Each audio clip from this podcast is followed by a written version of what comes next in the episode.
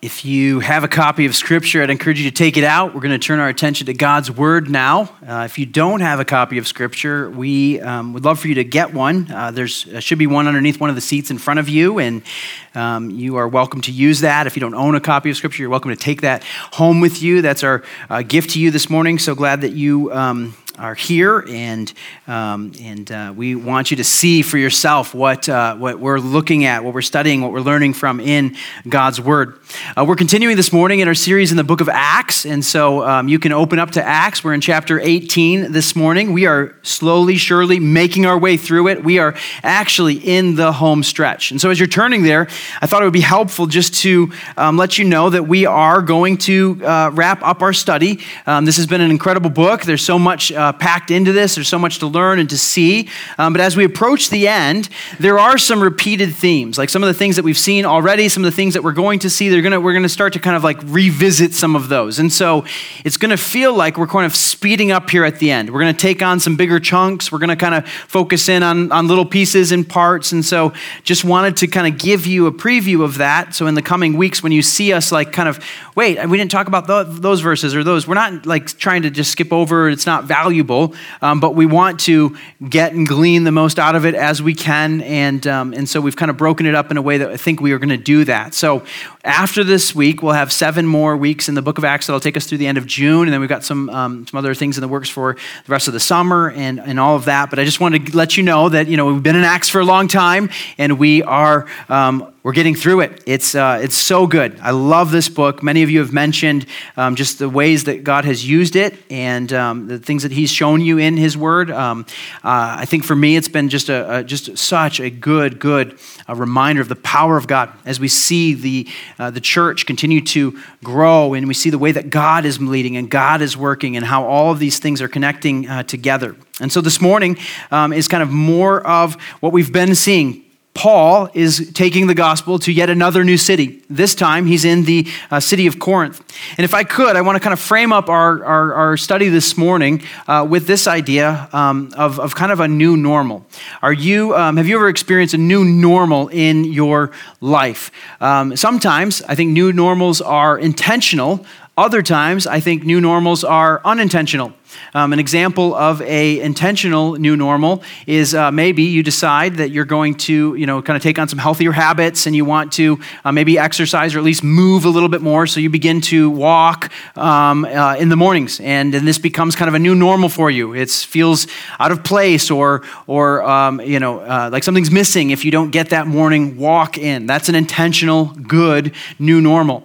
Sometimes I think new normals uh, maybe happen unintentionally and then are not always great. Uh, one of the things that I think has become a new normal is our inability of how to kind of greet each other after two years of trying not to. Have anyone else experienced that? Like you kind of go in for the shake, but then you know you can tell that they're a little nervous or like, are we fist bumping here? Like, what are we doing? You know, like I used to give a lot of hugs. I, I miss that. And so I, um, you know, I've started to do more of that, but cautious, like I'm just trying to feel people out and kind of see where, where we're at. And so I think that's a little bit of an unintentional sort of, you know, at times awkward new normal. And I, I hope that we can get past that. Let's just, let's kind of, you know, move, move in that direction and, uh, and, and, and kind of get back to being able, I just miss greeting people and, and, and making people know and feel um, welcomed and, and, uh, and, and, and in that way.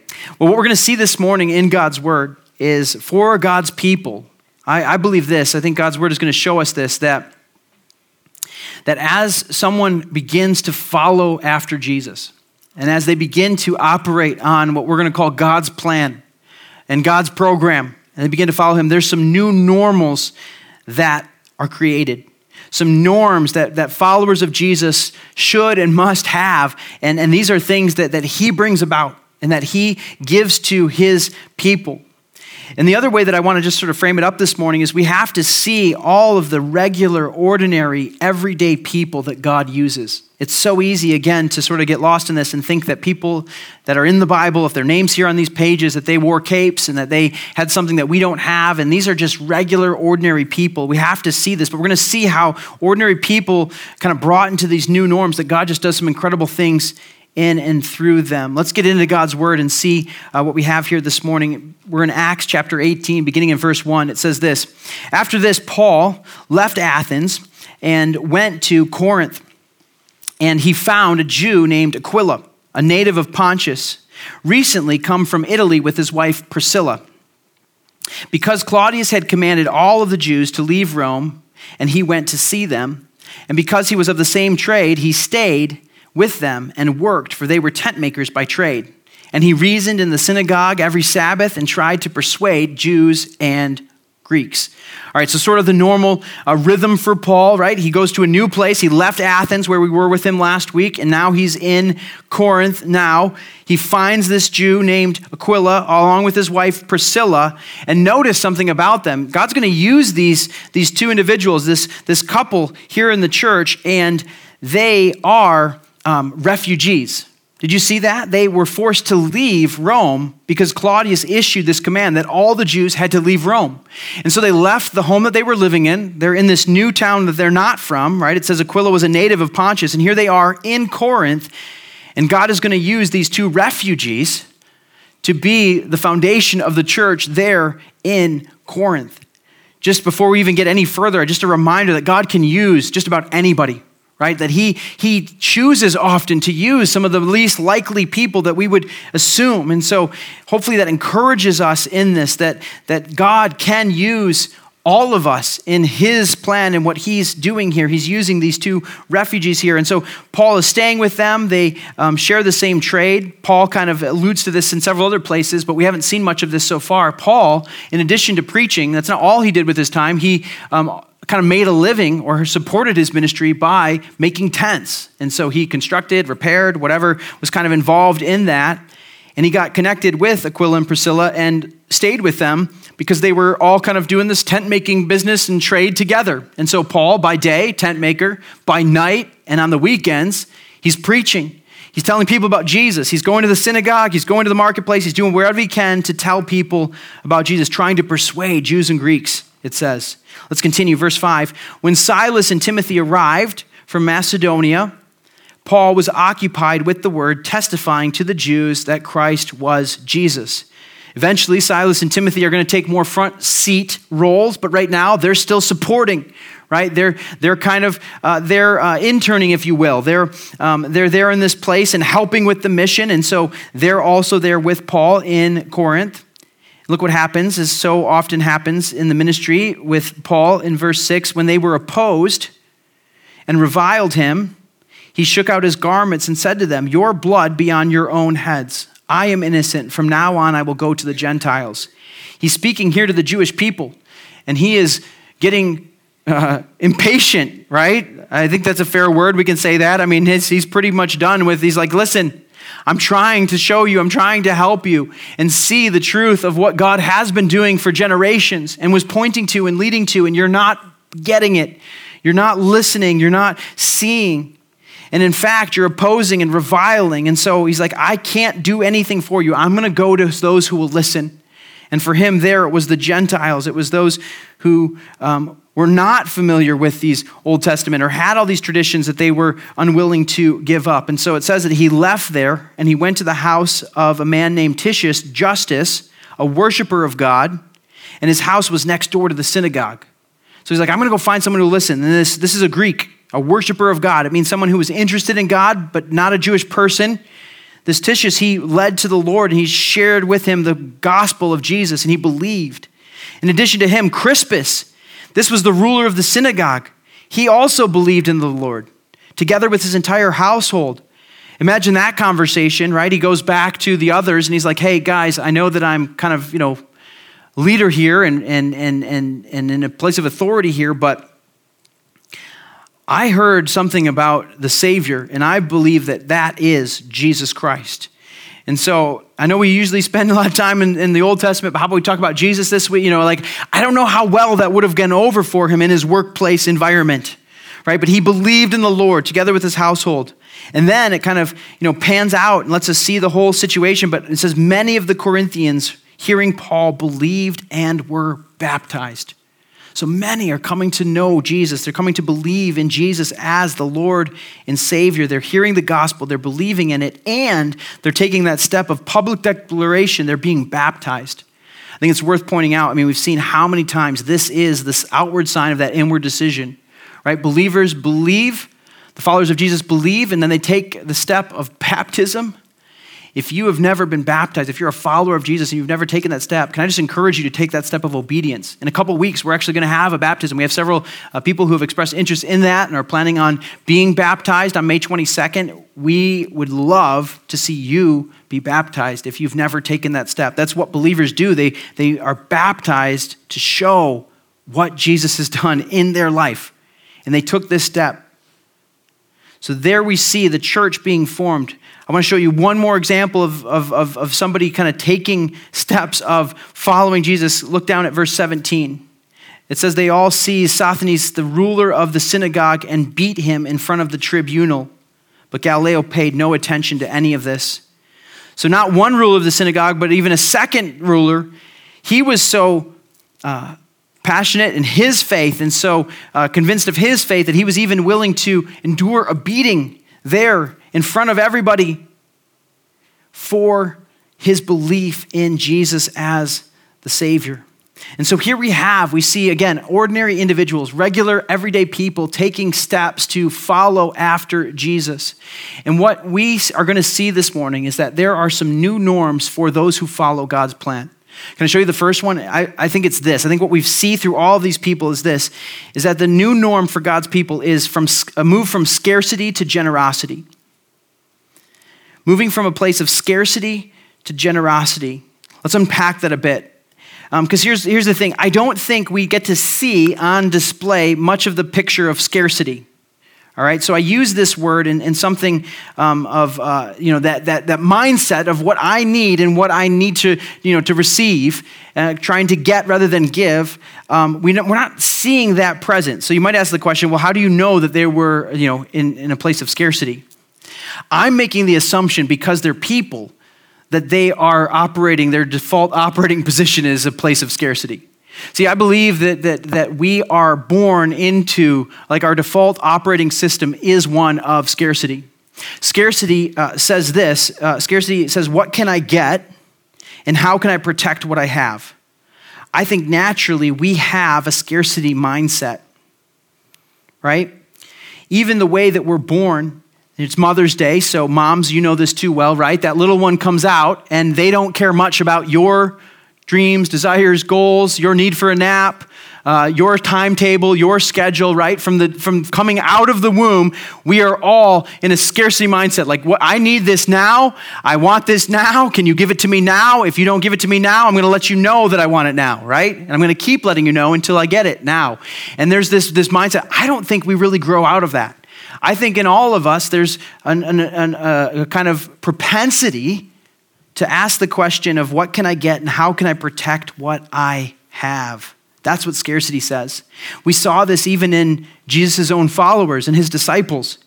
After spending all sorts of time with Jesus, they still had this tendency.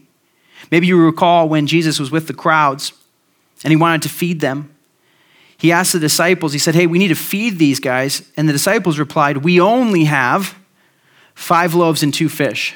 Now, at that point, they had seen miracle after miracle. They had seen Jesus do all sorts of incredible things. Yet, what did they say? We only have five loaves and two fish. Now, I'm not trying to, like, you know, be too tough on them, but, but that's a scarcity mentality. Like, they're with Jesus.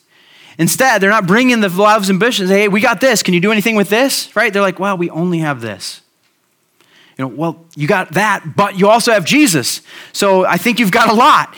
And so they're, they're, they're in this scarcity mentality. But what we see here is that the new norm for these followers there in Corinth, they're leaving this scarcity mentality and they're moving to a place of generosity. What we see demonstrated certainly by Paul, right? He's leading the way, he's leading the charge in it.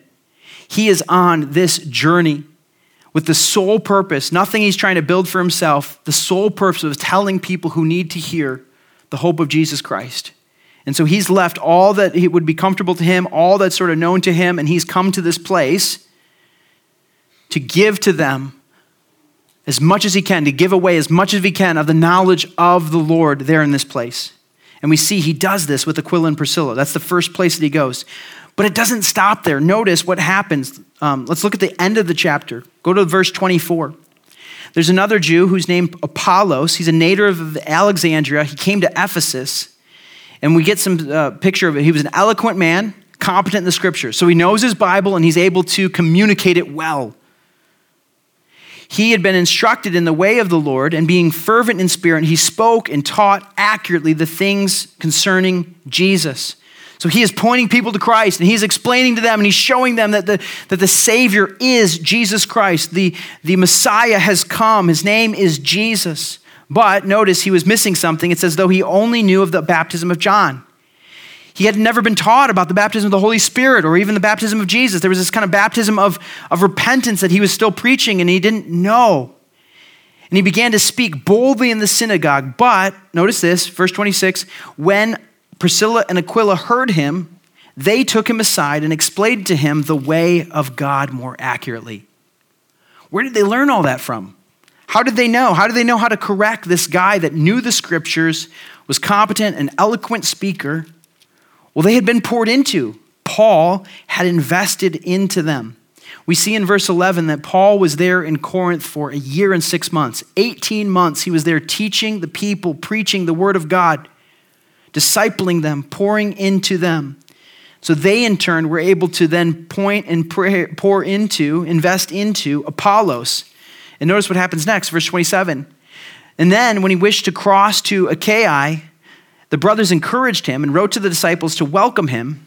And when he arrived, he greatly helped those who through grace had believed, for he powerfully refuted the Jews in public, showing the scriptures, by the scriptures, that the Christ was Jesus. So, did you catch the progression there? You have Paul investing into Priscilla and Aquila, and then they in turn were investing into Apollos, who in turn was investing into the people of Achaia.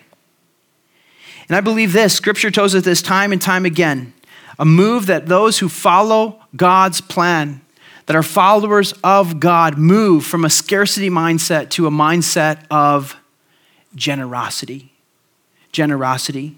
See, generosity, scarcity says, What can I get and how do I protect what I have? Generosity says, What have I been given and how can I use it to invest into others?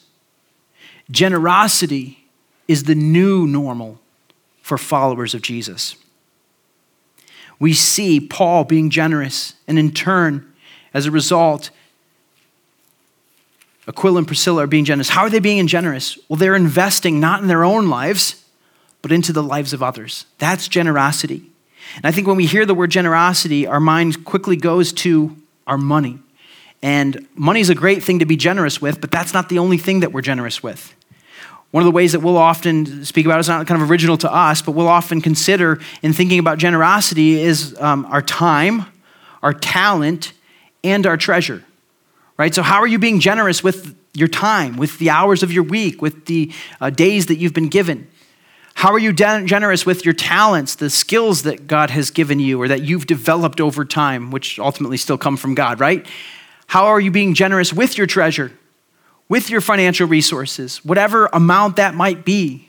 Is there some level of giving that away and being generous with it? I would add to that even a fourth one today. How are you being generous with your testimony? What God has done in your life, how are you taking that and then being generous with that and using that to impact and to invest into the lives of others? See, we've been called to leave a mindset of scarcity and move into a mindset of generosity. This is something that Jesus produces in us.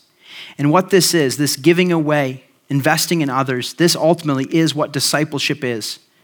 You know, really good understanding of discipleship is taking what someone gave us in Christ and turning around and giving it away to somebody else. What has somebody invested into us, and how can we turn around and invest that into somebody else?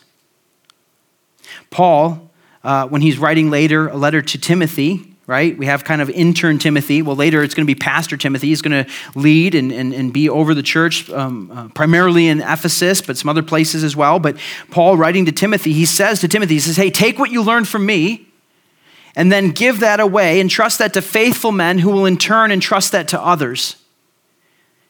He says, Timothy, remember how I invested in you? You need to invest in others in such a way that they will in turn be able to invest in other people. And many of us, that is our story. We have people that have invested into our lives. If you are here and you're a follower of Jesus, my guess is that somebody has poured into you and they've invested in you. Actually, let's just see it. Show of hands. How many of you have had somebody else who has invested into you that has advanced your understanding and knowledge of the Lord Jesus Christ? Direct result is somebody else, right? Almost all of us, or all of us, if you are following Jesus, right? There's somebody who has invested in you. And so, as we think about this, this generosity, you've been given so, again, the, the generosity mindset says, What have I been given and how can I use it to invest in others? There are some questions that you might want to consider this morning. The first is this, just kind of specifically, you just raised your hand and said somebody invested in you. Well, maybe get more specific with that. Here's the first question Who has invested in you? Who's invested in me? I would really encourage you to think back, maybe take some time this week and make a list. Like go back to the beginning. Who first told you about the gospel? Who first told you and helped explain the Bible? Write their name down. Who helped you understand more? Who helped you kind of take some steps that you needed to take? If you've been walking with Jesus for a long time, and some of you have, you may put together a pretty long list. Some of you, maybe you're newer in walking with Christ and you don't have many names on that list. Maybe that's just one or it's two. But is there a pastor? Is there a parent? Is there a friend? Is there a coworker? Is there a roommate? Is there a coach? Is there a teacher? Is there somebody who pointed you and invested in you and helped you in your walk and growing in the understanding of Jesus Christ? I think it's good to take stock. Who has invested in me? Then I would take stock in a different way. Here's the second question I would encourage you to ask is who have I invested in? Maybe think for a minute over your years who is somebody else that you've invested in, that you've given something away to. And again, some of you, maybe you, you have a whole list and you can think of specific people that you've poured into. Others of you, maybe, maybe that's limited. Maybe you don't have someone yet or you're still working on that. But who have you invested in? Then maybe think about the present a little bit more. Who am I investing in? Is there someone that you're currently investing in? And I think sometimes the way that we think about discipleship is it doesn't always have to be this formalized thing. Like we are now in an official discipleship relationship, right? We're going to meet at Starbucks at 6:30 on Tuesdays and it's going to look like this and this is all, you know, it's going to like and if we don't, you know, sometimes I think we have to have these like specific parameters about it. It has to do through this thing and then when, when we finish this book, then we are done and that is, you know, it's kind of moving on. It's not necessarily, it might just be who, who are you pouring into? And maybe it happens occasionally, maybe it happens regularly, maybe it's someone who's kind of you seeing all the time. Maybe it's someone you see occasionally, but are there some people that you know that God's called you to or you've taken some intentional steps to invest in? Hopefully, if you're a follower of Jesus, there's somebody on that list. You have at least one person that you're currently trying and making effort to invest in. And parents, it's a good reminder on Mother's Day, right? Like we are called to invest in our kids, certainly. But I hope, in addition to your kids, that there's still some other people Invest in your kids for sure. Like that is the role God has given you. No one can have a greater impact on the lives of your children than you can. No matter what your teenager tells you, right? Like you can still, they're still listening, even if they pretend like they're not. I spent over a decade in student ministry. I know that they want to listen to mom and dad, even though, yeah, they'll, they'll pretend. Students, we're on to you, okay? We know, we know what's happening. But you have been called and you have the opportunity to invest beyond just your kids. Who is it else? Who else has God put in your life? Who are you investing in? And then maybe, maybe if you don't have anyone on that list, or even if you do, I would encourage you to ask this question. This is the last one. Who could I invest in? Is there someone in your apartment? Is there someone down the street? Is there someone in your workplace, in your class? Is there someone around that God has given you an opportunity to have influence into? We've said before, leadership is influence. Inside your sphere of influence, who is it that God has called you to and, and given you opportunity to invest in? I would encourage you to maybe take some time this week and to ask those questions and take stock of, yeah, what has happened and, and who has done that, and then who is God calling me to now? And that's what we see the people of God do. They move to this place of generosity. They're not just investing. It's not about me. How much can I learn? How much growth can I do? How big can my head get, right? It's how much can I invest and take what has been given to me and invest in that. And understanding how you've been invested into will help you to invest in others, regardless of who's on that list. I know one person who has invested in you, and that is our Lord. That is our Savior, Jesus Christ. He came that we would know him right? And he made himself known to us. And so if you are a follower of Jesus, he has poured out, he has invested, and he's given you that. And you're in a church of people that want to invest in one another. And so let's take this seriously. Let's do it together. Let's disciple one another, mature one another, raise each other up in the knowledge and understanding of God and who he is. That's the first norm, the new norm that we see. The second, we're going to see in some verses that we haven't read yet. It's verses 9 and 10. Let's read those now. Verse 9 of chapter 18, it says, The Lord said to Paul one night in a vision, Do not be afraid, but go on speaking, and do not be silent, for I am with you, and no one will attack you to harm you. For I have many in the city who are my people. And he stayed there a year and six months, teaching the word of God among them. Here's the second new norm for the people of God it's this it's a move from caution to confidence. God is inviting Paul, calling Paul, encouraging Paul to move from a place of caution to a place of confidence. See, here's what we understand and learn about Paul in this situation. Maybe a new look for Paul that you hadn't considered before. Paul is terribly afraid. That word there, that the Lord uses in this vision. He says to Paul one night in a vision, Do not be afraid. Literally, that means be afraid no more. So the understanding, which we can kind of under, like see clearly, is that Paul is afraid. And I don't think it was just a little bit of fear. I think this is like a debilitating type fear. It's like a borderline, like I'm not going to make it sort of feel. Because notice what he says. He says, Do not be afraid, but go on speaking and do not be silent. Paul clearly is wrestling with do I keep doing this? Should I just pack it up, throw in the towel, head back to Jerusalem? Like, what am I doing here? He's so afraid that he wants to stop, he wants to quit. He acknowledged this as much of this fear later when he wrote to the Corinthians. In Corinthians, 1 Corinthians chapter 2, uh, verse 3, he writes to the church there in Corinth this very church that he's ministering to, he says, I was with you in weakness and in fear and much trembling. So later, Paul, writing to the church, he acknowledges, like, when I was there, I was afraid. I was full of trembling. Like, I couldn't go on. This is the place that the great apostle Paul is. And again, so many times I think we put Paul in a different category and we're like, well, that's Paul, right?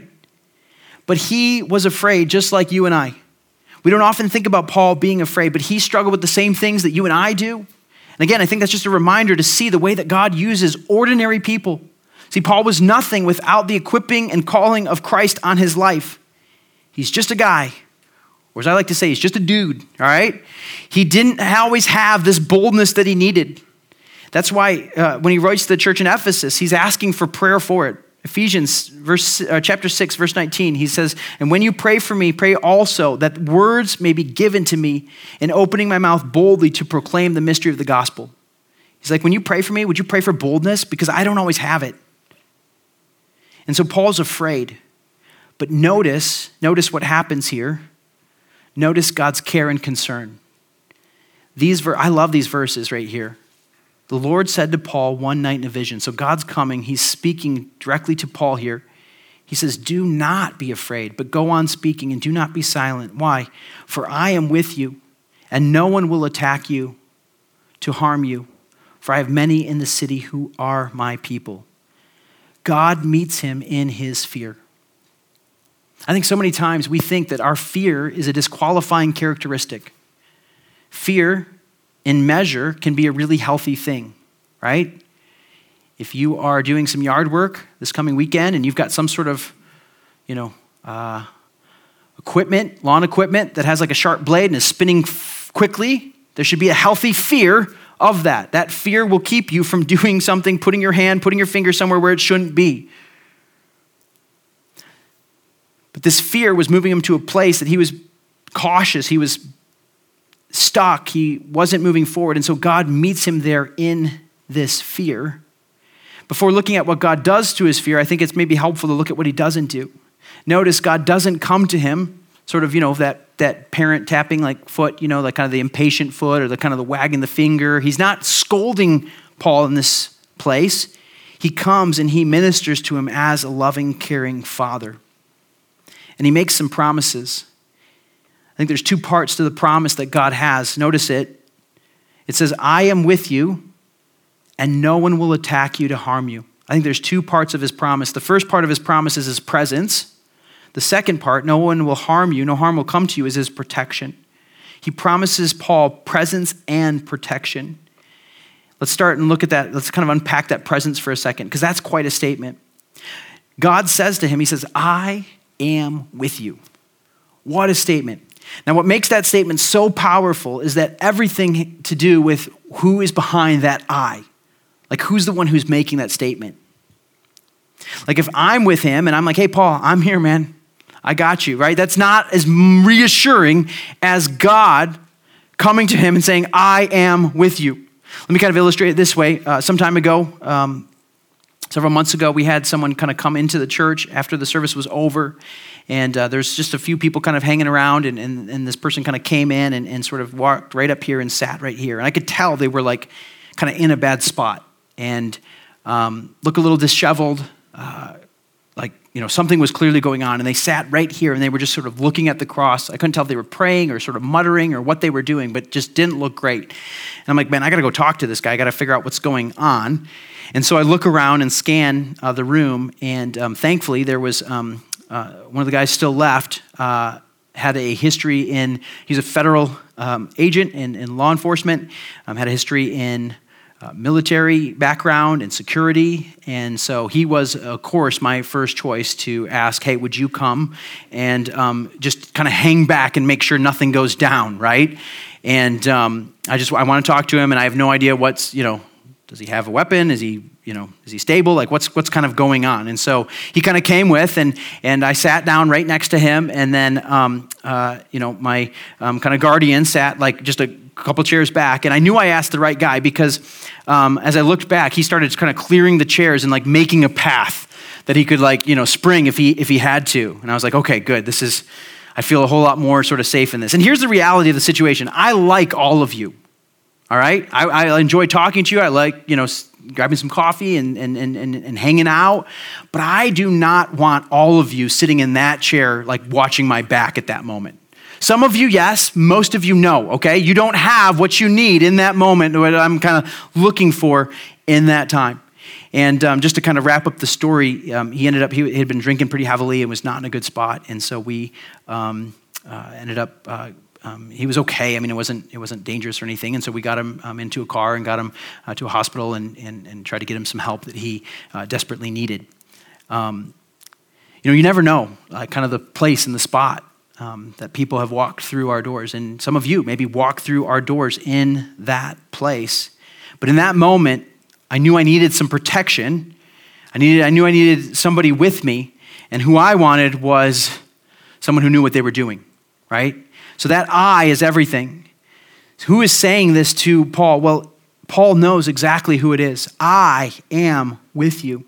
Paul knew his Old Testament, he knew who was making that statement. The, the, the God that was making that statement is the same God that created the universe in which we live and dwell. The God that, cre- that was saying that statement is the same God that had called his people out of captivity and who had sent the plagues and showed his power over creation. The God that was making that statement is the same God that went before his people as the walls of Jericho fell. That God is the same God that, that gave them victory as he gave them the land that he had promised them. That God is the same God that protected them even when they were in exile after sinning for generations and generations before God. And that God is the same God who had just sent his son, Jesus, to go to the cross for the payment, the penalty of sin, so that the world would have the opportunity to be reconciled, to receive forgiveness. And it's the same God that raised Jesus Christ from the grave. That God was the God, that was the Lord that was visiting him on that night and saying, I am with you. It is his presence. Not only that, not only did he know what God had done in the past, like to others, he knew what God had done in his life. He was able to recount and to look at and to say all the times that God had been with him in the beatings and in the, in the imprisonment and in all the danger and all the troubles and everything that had happened, God had been with him. He knew that. But that wasn't all that the promise was, it was also protection. Notice he says that no harm would come to him. No one's going to attack you, and no harm's going to come to you. Why? What's God's reason for this promise? I love it. He says, For I have many in this city who are my people. I love that because God, from his vantage point, right, he can see all things that could be, all things that will be. And so he's looking down in the city of Corinth and he's like, I've got them and them and them and them and them and them and he and she and all of them. I have all of these people that I want to reconcile to myself, and I'm going to use you to share the good news of the gospel with all of them. And so, because of all these many people in the city, I'm going to protect you because there's a message that needs to go forth. And for 18 months, he was able to preach, and no harm came to him while he was there. The specific that promise that Paul gave, that gave to Paul there was that no harm would come to him in that city. Now, he didn't say harm would never come again because in the coming years, more of the same, right? He ended up in, in other uh, bad spots. But here's the reality that you and I have not been promised a general protection from harm or pain. Okay, this is not a promise that, that applies to all people at all times. This was a specific promise to Paul in this situation. See, we have to be reminded that God has not promised to keep us from sickness. God has not promised to keep us from heartache. God has not promised to keep us from physical harm. God has not even promised to keep us from an earthly death. But just the same, we have been promised protection from God. God loves and he protects his children. Here's the reality, the truth of the situation is this is that God will protect you from everything that you need protection from. Do you believe that? God will protect you from everything that you need protection from. See, as a parent, I protect my kids from some things, and other things I willingly choose not to protect them from so that they would learn. Let me give you an example. Just yesterday, uh, we had a candle going on the counter. Um, it was time to blow the candle out, and our youngest, Levi, he's four. Um, that candle was blown out, and then there's like a bunch of smoke, you know, as it kind of comes up, all the smoke's kind of coming up. And he thought it was fitting. He's like, you know what I should do right now? I should take my face and I should put it right there in that smoke. And I just watched him. I, I like, it was in slow mo. I mean, he just like leans down and he just like eyes open. He puts his face like right in the candle. And I was just, I, I could have stopped him, but I chose, I'm like, no, he needs to learn. That's not what you do with a smoking candle. Like, what are you doing? And, and he like, he put his face right in there and he's like, oh, you know, and he like starts to, I'm like, did that hurt, buddy? He's like, yeah. I'm like, yeah, you don't put your face in smoke. Like, what are you doing? Like, you need to learn this lesson now. Hopefully, you'll never put your face in a candle again. Knowing him, he will. But, like, this is a lesson that you need to learn. So I chose in that moment not to protect him from that, but for him to experience that little bit of discomfort so that he would be spared from a greater discomfort at another time. I think sometimes God allows us to go through some things for un- reasons that we may never understand. God wants to protect his children. He has the power to protect his children, and he will protect his children from everything that they need protection from. The problem is, is that we have a different opinion on what we think we need protection from. And I don't have time, and we, we can't unpack all of that, but I think the reality is, is that we walk some through some things that we don't understand. Why, God? Why did you not protect me from this? I don't understand this. Where was your protection here? Sometimes the reason that we walk through the things that we walk through is we've walked out of or we've stepped out of his protection that comes through his plan. Right? We've said how many times when every time God says don't, what he's really saying is don't hurt yourself. And so in his plan, there is protection.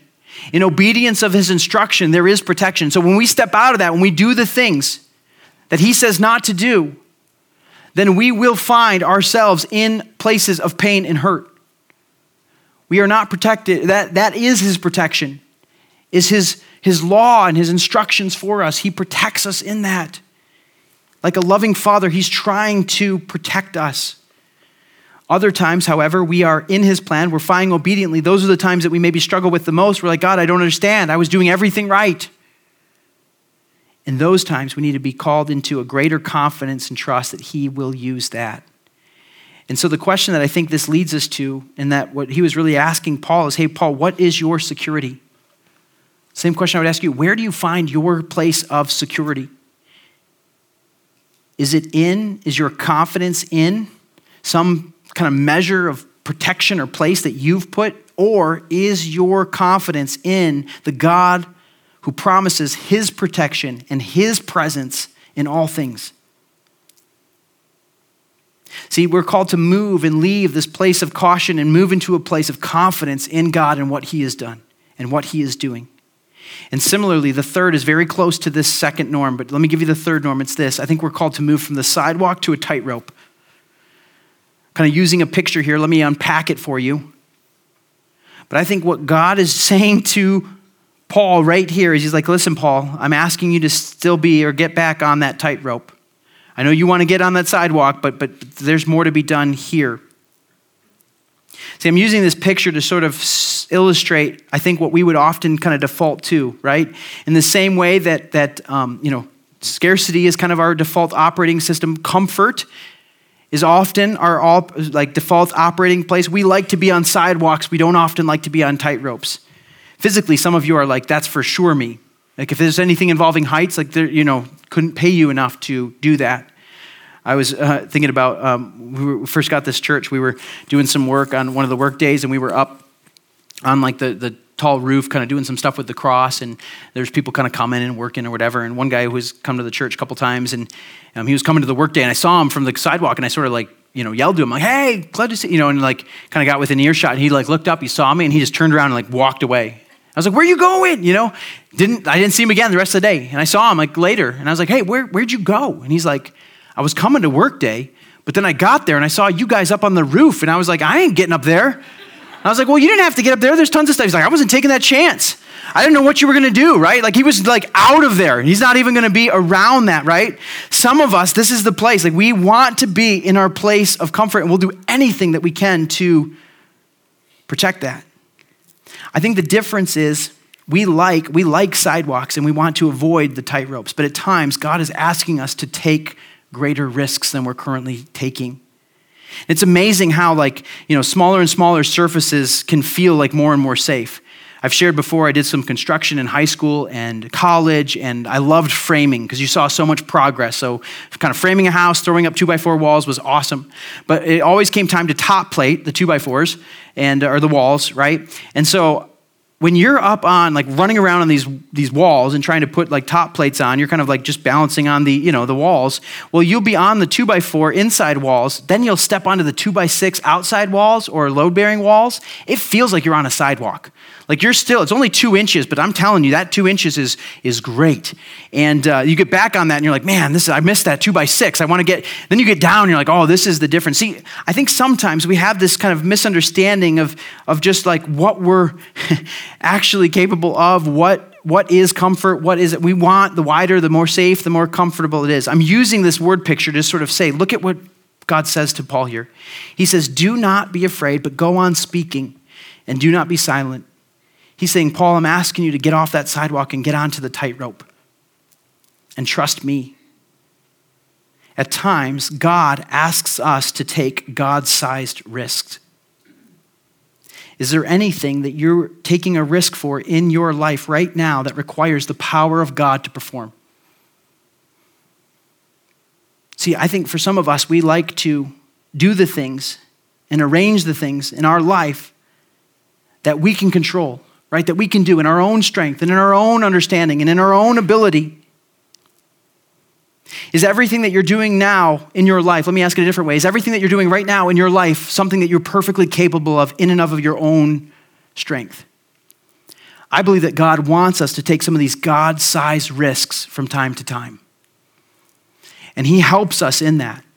And some of you are like, man, I'm not ready to get on the tightrope. I don't think God asks us to just jump right on a typewriter. I think like that sidewalk can get smaller and smaller and smaller until it's just like a one little small path, and then eventually it's like more like a balance beam, right? And you're like, oh, I can't do a smell. I can do a balance beam. Like I, God is patient and and gracious with us, and He leaves us into that place of greater and greater trust. But what He's doing here is He's asking Paul to trust Him and to take this step and to do that. See, I believe that we are called to do this in our life. We've done this together as a church early on, our first full time hire, we did not have the salary kind of in place, but we felt like Lord was asking us to do it. And so we hired and we said, we're like, listen, we have like most of your salary for the year figured out, but the church needs to grow or we need to find some other, like, this needs to kind of happen. We sensed that God was doing it, and He did. He provided. We stepped into that when we took on this building. We're like, man, are we doing that? But it was a God sized risk. We did that when we did the food boxes. And there's, I mean, I could go on and all these things of like all these God sized risks that we take. I think as a church, we need to do at least, I don't know, three, four, five things that scare us every year together as a church. But I think you need to do that in your own life as well. Like there need to be some God sized risks that you're taking. And I think sometimes we think of these things and we frame it only in the position of big, major life decisions. But notice, this isn't a big, major life decision. God's asking Paul to just be faithful in the little everyday things that he's doing. So I think a God sized risk would be for us to take God as his word and to forgive others as he's called us to forgive. Is there someone in your life that needs to forgiveness, that has harmed you, that has hurt you, that you're holding on and harboring bitterness toward them? See, the word of God would say that you are freed in your forgiveness of them. There's freedom that comes from that. That's a God sized risk because what you're believing is you're trusting God's promise that when you release them from the debt that they owe you, that God's grace is going to be sufficient for you and that you don't need to seek that out, that God, the God of justice, will. And there can be a God sized risk in even forgiveness parents, moms, how hard is it to release your children into the world and to let them go off and to make some decisions and do that? Like we want to protect and to provide and to kind of put those parameters. But listen, God loves your children more than you ever could. That's a God sized risk in allowing them to grow and to experience things and to make decisions, right? You point them, you raise them up, you train them in the way of the Lord, and then you trust God and His providence and His leading in their life. See, there's things that I think God is asking us to do, not major, I mean, there might be some major decisions, but not just that. There's little things that we are called to do and trust in even these things. Let me ask you this where in your life do you need the power of God to work for things that you are trusting God for? This is the place, this is the new norm that God is bringing us into as his followers in a place of greater generosity, in a place of greater confidence, in a place of greater trust in Him, trusting Him for His working and for His leading. Let's pray. God, we thank you for the truth of your word. And Lord, for this truth that you've called us to. God, you are working. God, you are leading. And God, you are calling us to a greater place of confidence and security and trust in you and in you alone. Lord, I ask that you would do this work in us. God, I pray that you would provide the security of your presence, God, of your protection that we need, that you would remind us of that. And Lord, as we step out in faith, God, as we trust you and trust the things that you've led us toward, God, trust your promises, God, trust the, the uh, direction that you've given us, God, that we would find you to be faithful. Lord, we trust you. We long to see you work, God. We long to see you lead. We ask that you would do this work. God, that you would bring us to this place, that you would transform us into the people of God that you would have us be. Lord, help us to that end. We ask in the name of your Son, Jesus. Amen.